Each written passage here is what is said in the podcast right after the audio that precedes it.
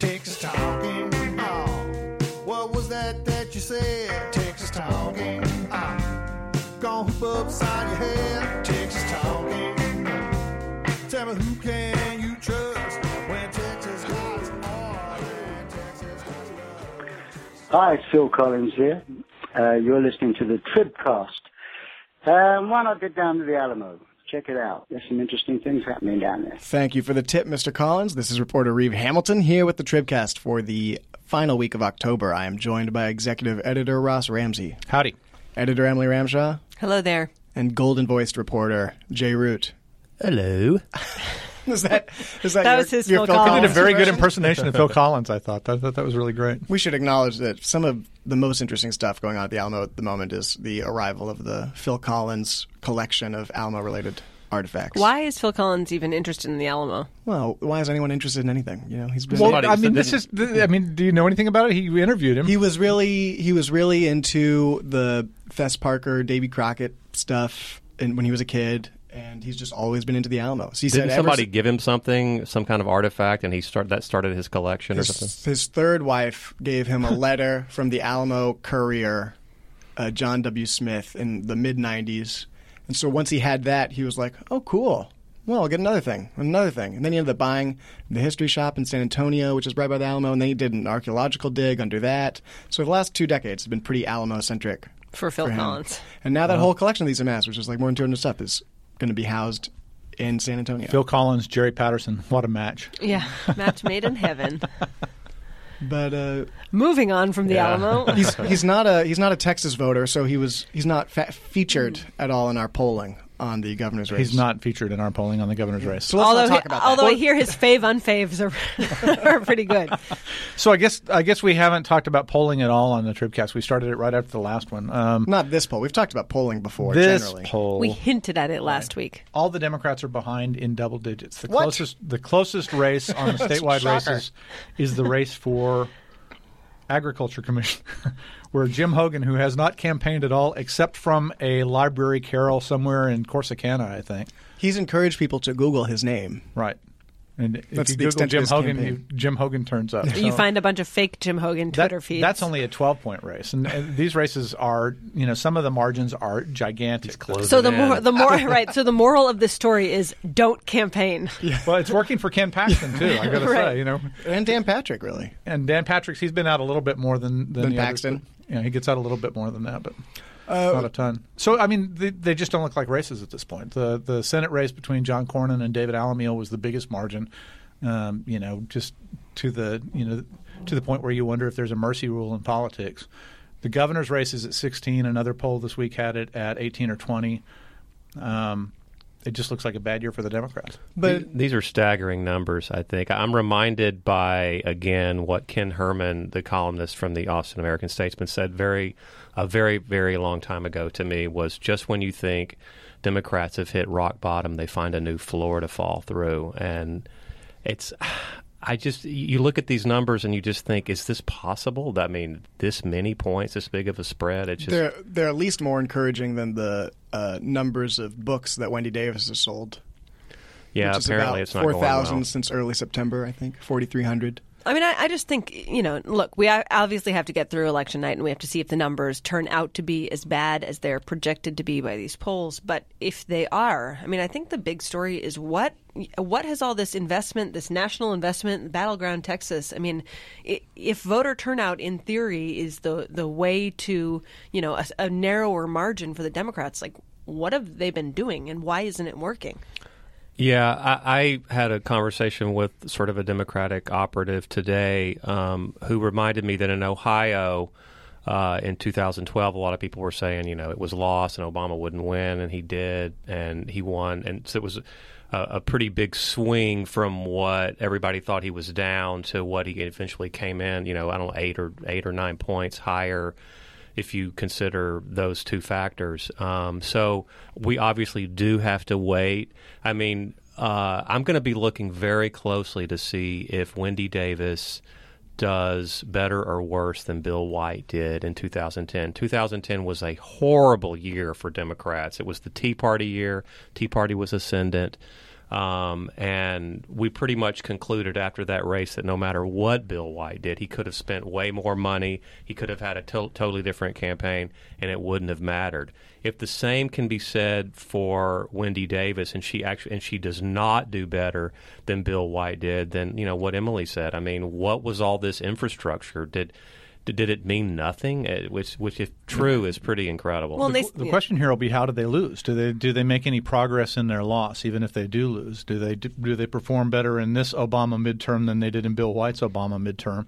Do they do they show any signs that they're building some kind of a structure that'll help them 16 or 18 or 20 or whatever, or is this just you know the state of Texas politics is this is a red state and it doesn't really matter how much the Democrats spend. This Right. hasn't they haven't died for lack of money. No, I, I mean, and they've said, you know, it's going to take time. This isn't going to be an immediate turnaround. It's about infrastructure over time, you know, and, and it's about elections to come, not just this election.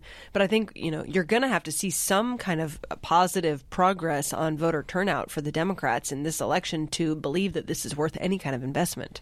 But they Well- could not have asked for more attention in this race than they got. So if they can't convert that into progress, why would anyone give them attention next time around? I mean, Well, how who much money they- next time? yeah. If it's a sustained effort over six years, you know, who on November 5th or November 6th, you know, when you come around dragging the sack says, okay, that was good, let's do it again. I mean, who wants to be a candidate next time if she ends up losing by 16 or 20 points? I mean, you know. It, it was a plausible prediction months ago to say that Wendy Davis had the potential to move the needle. You know, she may end up moving the needle the other way, which is is pretty extraordinary. And I think if that if that does happen, then you have to look at why. And I think that there's at least a couple of reasons. One, I think, is that this campaign, you know, there there have been a lot of people who have written about some of the missteps, the the long lag of time that it took for her to respond to the controversy about her biography. I mean, that, that went on for almost two weeks. Um, and then when they finally did respond, they did it on the night of the State of the Union address um, not the best time to do it. Um, and then also, I thought it was striking that recently she embraced Obama in a way that I have not seen a single other Democratic candidate in the South do. Um, she said she would be thrilled to have uh, Barack Obama come here, and you, you- I thought it was strange that you had sort of Democratic partisans and Republican partisans retweeting that out. Well, I think she, I mean I think she's at the point where she's sort of trying to figure out what sticks. I mean, remember when in her debate with Greg Abbott, when Abbott asked her if she regretted her vote Exactly. for Obama, she didn't answer the question. She And got then vapor lock, yeah. yeah, she froze, uh, and so you know clearly there was a point in this campaign where she was trying to distance herself from Obama, and now like clearly that's not working. So well, maybe let's try to embrace Obama and see if that you know moves the needle. Well, at didn't all. they didn't they also avoid appearing with was it Hillary Clinton when she was in town during the campaign, or was it Obama? There was some Democratic bigwig that they did not appear with.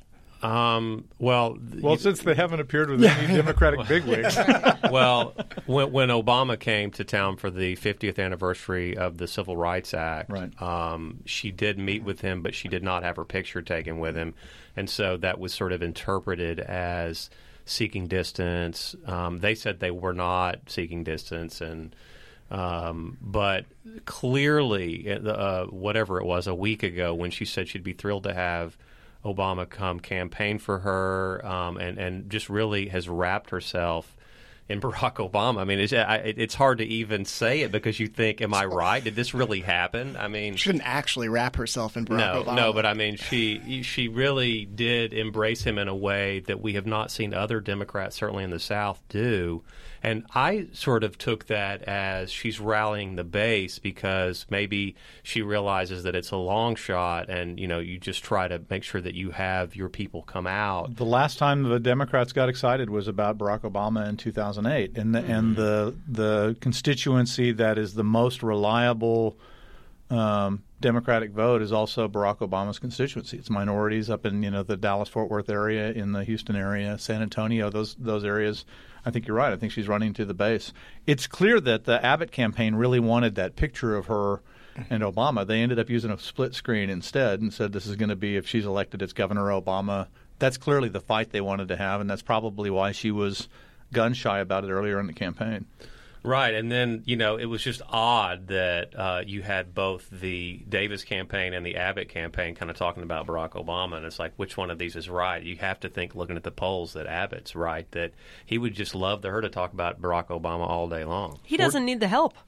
No, but uh, they really right. want to run up the scoreboard though, and they they they're looking for They've done that on the money side. Yeah, They have totally done it on them, but they, they also, you know, Abbott really wants to win one of these Hispanic counties like Hidalgo County. Mm-hmm. I think, you know, it, I think winning Cameron County is within uh, it, plausibility, clearly. Um, they have a Republican county judge. Um, they have uh, voted Republican In our, before. in our wants a polling, they were within the margin of error, both on Hispanic voters and on female Mm-hmm. voters. You know that it was a two-point advantage for the Democrat, but the margin was bigger than that. So you know, statistical tie. And Uh, he he said today in Fort Worth that uh, he predicted that he would win women voters as well. And and of course, if he does, I mean, that she has would have to have some kind of gender gap in her favor to make this close. But I, you know, this election hasn't been so much about persuasion. Um, there there hasn't been an effort, uh, as far as I've seen really on either side to a certain extent, but more, I think, on the Davis side. There hasn't been an effort by her side to persuade people that would normally vote Republican to vote for her. And I, I just think that given this electorate, given how lopsided Anglo voters are in favor of Republicans, if you can't peel some of them off, you're done to begin with. Well, and I think she had more success with that, frankly, when she was running for her Senate seat. You know, that Fort Worth district is an incredibly tight district. That's a rough place to run uh, in either party, you know? And I think that she had been on the Fort Worth City Council and was not seen as like a super lefty, was seen as, you know, as a more moderate Democrat. And I think she probably had more success there locally than, than she's going to have, obviously, at She a had a state lot of support in the business community. Right. She's, she got a lot of downtown that you know you would ordinarily think, especially in Tarrant County, would Mm-hmm. go Republican. I mean, that's a that's the biggest reliable Republican county in the state. Um, but you're right. She she managed to cut into it there in a way that she didn't manage to cut into it at the state level. Yeah, or hasn't yet. Well, I will say the most comfortable I've seen her on TV was on her appearance on The Daily Show this week. That's a little bit preaching to the choir. I don't know if that's going to Yeah, get anybody that wouldn't vote audience. for her tough, anyway. tough to come- crowd. Tough crowd. Yeah, Right. and also she probably shouldn't have waited this long to appear that comfortable on TV. But maybe you know, in this last bit little stretch, she will uh, move the needle in a direction that works for her. You know, we sort of can't call it quite yet. I think it'll close some. I don't think it's going to be a 16 point finish. It might be. But, you know, at the beginning of this race, you know, 22, 24 months ago, you know, everybody said, well, look, the starting position for the Democrats is 12 to 14 points behind. That's that's the state of the state. And if the president, you know, has the kind of midterm that presidents have, it'll add to the Democratic troubles there. But you know, we've said before here, if the if this was a swing state, if this was an evenly balanced state, and Barack Obama had the numbers he has now, 48% of Texas voters say that they strongly disapprove of the job he's been doing. If he had those kind of numbers, even if it was a swing state, it would be a Republican year. well, let's let's go down our poll a little bit. What are the Texas voters saying about uh, Prop One? Prop one is killing it. It's uh, 68 to It's the anti-Obama. Right. It's you know speaking of mercy rules, it's sixty eight to twelve or something. That you know Texans are going for transportation money. Yeah, what which, is Prop which is one? which is interesting because it's the this is the proposition. It's a constitutional amendment that would allow them to take some money out of the rainy day fund and use it as a revolving loan fund for road and other transportation projects in the state and it's just not encountering any opposition at all. There's a pretty concerted effort behind it. You know, the same same sort of effort that passed the water infrastructure bill a year ago. Um, you know, the Republicans in the legislature and the Democrats too, but the Republicans in the legislature are appealing to you know their voters on infrastructure stuff. Their voters are finally saying, "Hey, we're still anti-tax. We're still for small government, but uh, fix the damn roads and make sure the water comes out of the tap. So they're responding to that, and I think it's a pretty popular deal. Interestingly, if you go to some place like Austin, where they have Been there. transportation on the ballot this time, it, their own Prop One.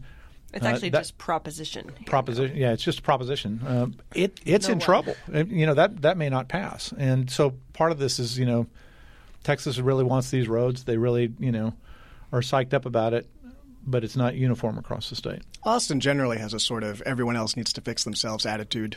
It kind of does. Well, but that's also hmm. it's also rail though. It, it's I think Right. that and and and I think a lot of people just didn't really have faith that this was going to solve Austin's Austin's transportation problems. Plus, it stops well short of the airport. I don't know if you noticed that or not. I did notice that. Uh, I was thinking You have about to get I- I out. might, have been, I might have been thinking about that when I voted. Like, like no, no, no matter when you where you get on it, like when you get off, it, Why- you know, going toward the airport, you have Why to would get off anyone want to leave off. this fine city, Jay?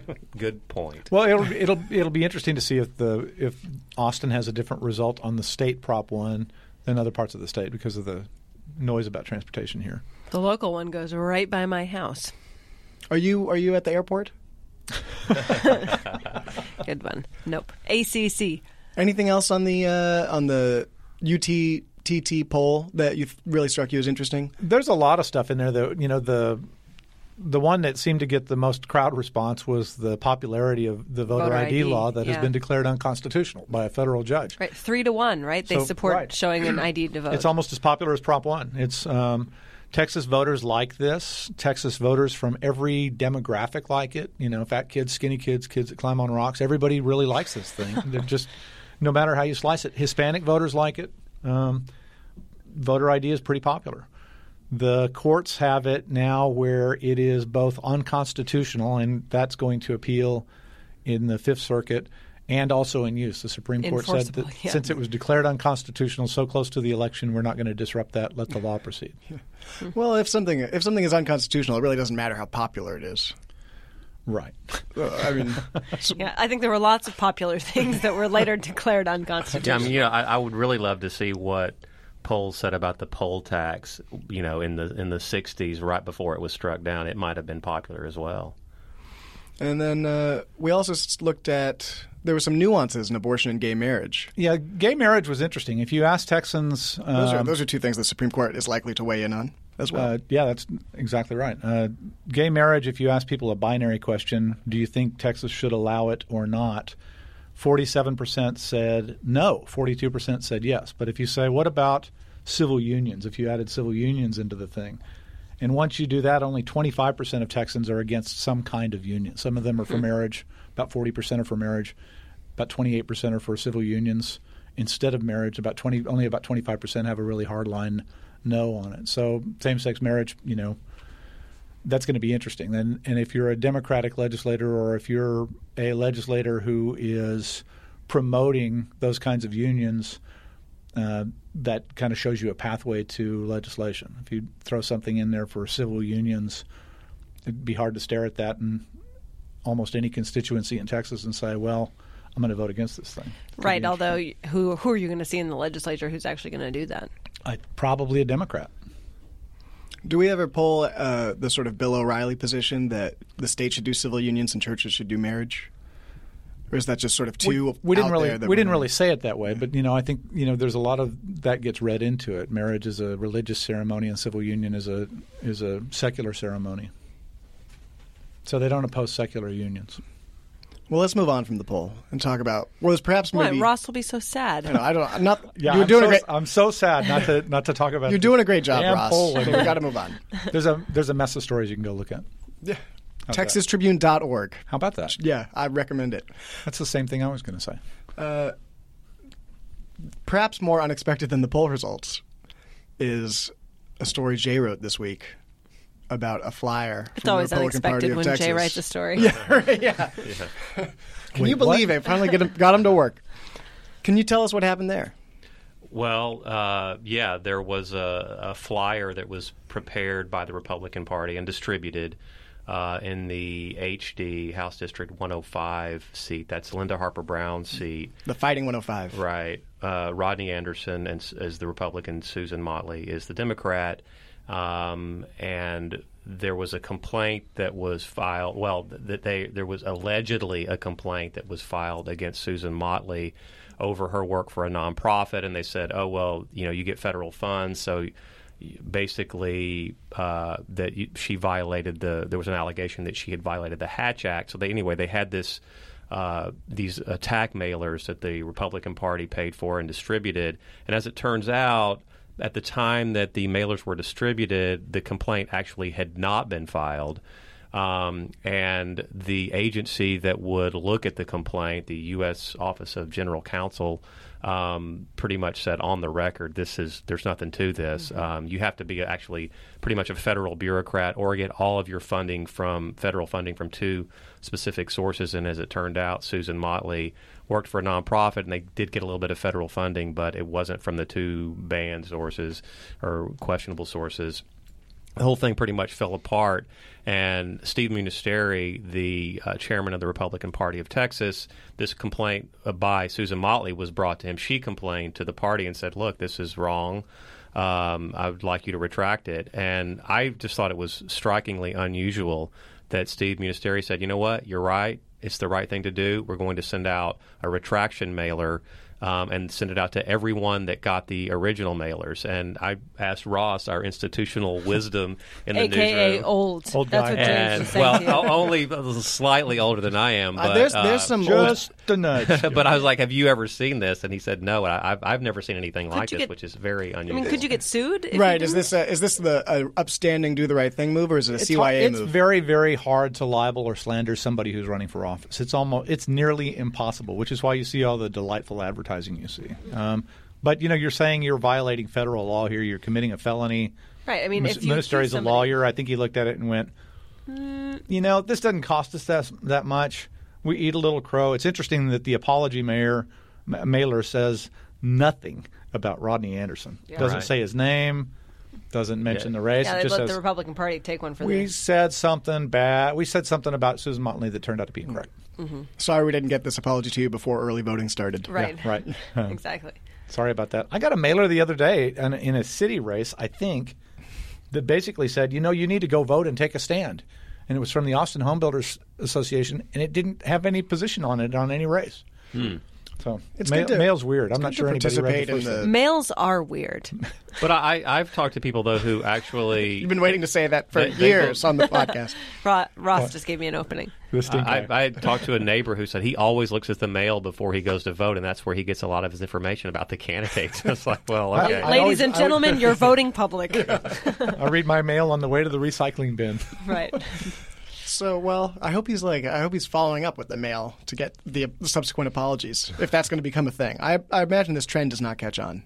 It's an expensive trend. I mean, it was something like 3,700, 37,000 mailers or something yeah, like that. right. 35, 36,000, something like that. you know these things did. these things it was a flat mailer they cost probably you know 35 to 85 cents a unit it's expensive Yeah, it was thousands of dollars. I mean, I'm sure it was probably I don't, it was in the tens of thousands of dollars probably to do this. Hmm. And uh, But but again, it's, it is. Yeah, I think you're right. There's a little bit of inoculation. I mean, the the thing with libel or slander is you have to show malice, and and if you put out something that you know is false, then I you could possibly make the the case that there was malice.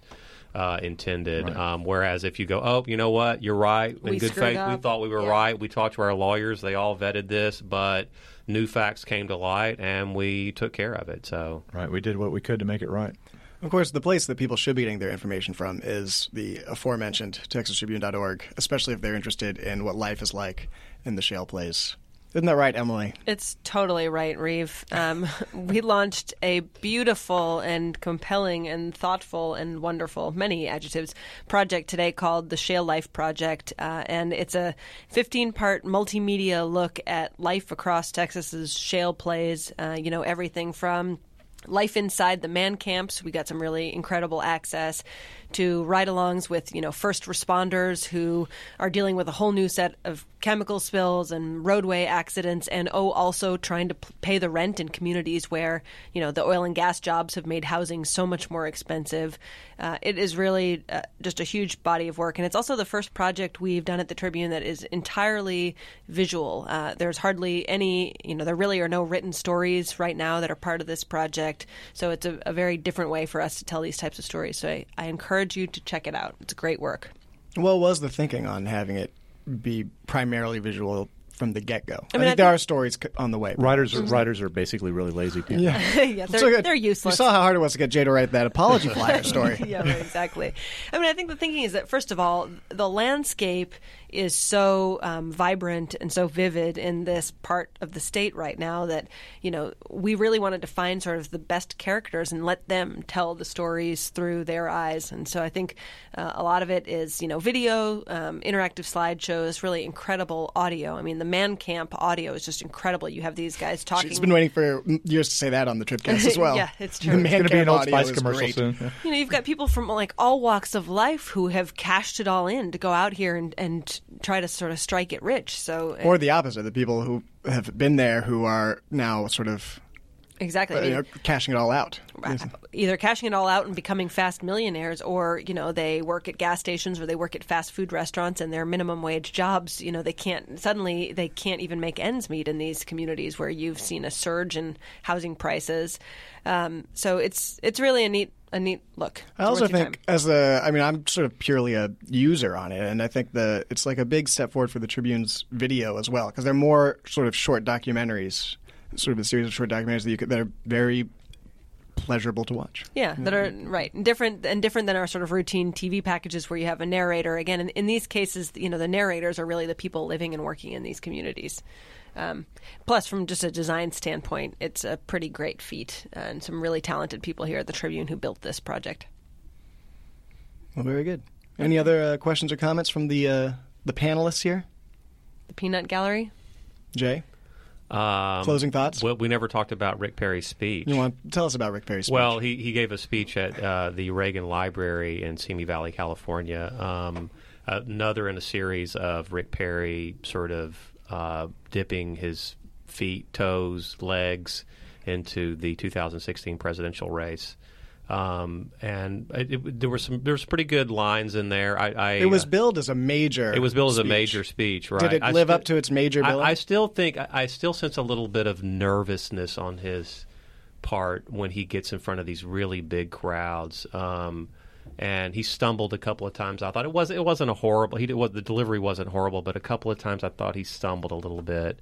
Um, at one point, he said instead of naivete, he said navity, and I, sounded kind of like a Native American drink. At least he didn't go to nativity. Navity. Yeah. Navity. But it was an interesting speech in the sense that you know this sort of lays Patent out pending. like you know Perry's view of world affairs and where the U.S. fits in it. And if you pair it with the speech that he made in London a couple of weeks ago, which got completely swallowed in the news by Ebola stuff, um, if you pair those speeches, he's starting to build or try to build a portfolio on foreign affairs, which is the weakest part of a governor's portfolio. So he's, you know, this is part of his answer, I think, to this time I'm prepared. Was that nervousness there when he launched his campaign last time around, or do you think it's a result of how badly that campaign ultimately turned out to be? Um, I mean, I think that that you're, you know, w- one of the dangers for Perry is that if he has, if there's any little, uh, you know, blip where he um, has a gaffe that people are going to it's going to get more attention than it would normal. I mean, everybody's going to have gaffes. I mean, the, the, you know, it's just that we're on the lookout for them. I guess a little more than we w- would be ordinarily. By the way, November 18th, everybody should mark their calendar. The legacy of Rick Perry at El Arroyo. I'm I'm going to be moderating a very cool event. November 18th. About the legacy of Rick about Perry. the legacy of Rick Perry. Yes. So who else there? Who, who are you moderating? This is in Austin. This is in Austin. I, How will you I, get I there can if there's no confirm rail? that I can confirm that Rob Johnson and Harold Cook will both be on the panel. I've got a couple of others that um, I'm going that I pretty much know that are confirmed, but I don't want to release that yet. So he's holding back on We should also, Yeah. uh, if we're, go- if we're going to be plugging things, we should also say that the uh, Tribcast will be live next week after the election at the Austin Club We on Wednesday that. morning. So be sure to come to that. crawl out of bed and Yeah. it's at, um, doors it- open at 7.30 we'll start jabbering at 8 o'clock Yeah. Both of these events are in Austin, Texas, if you can make it here. Absolutely. And if you have questions or comments or want to RSVP, then you can email tribcast at texastribune.org. We'd like to thank Shiny Ribs for doing our music. And on behalf of Emily, Jay, Ross, and our producer Todd, this is Reeve. Thanks for listening.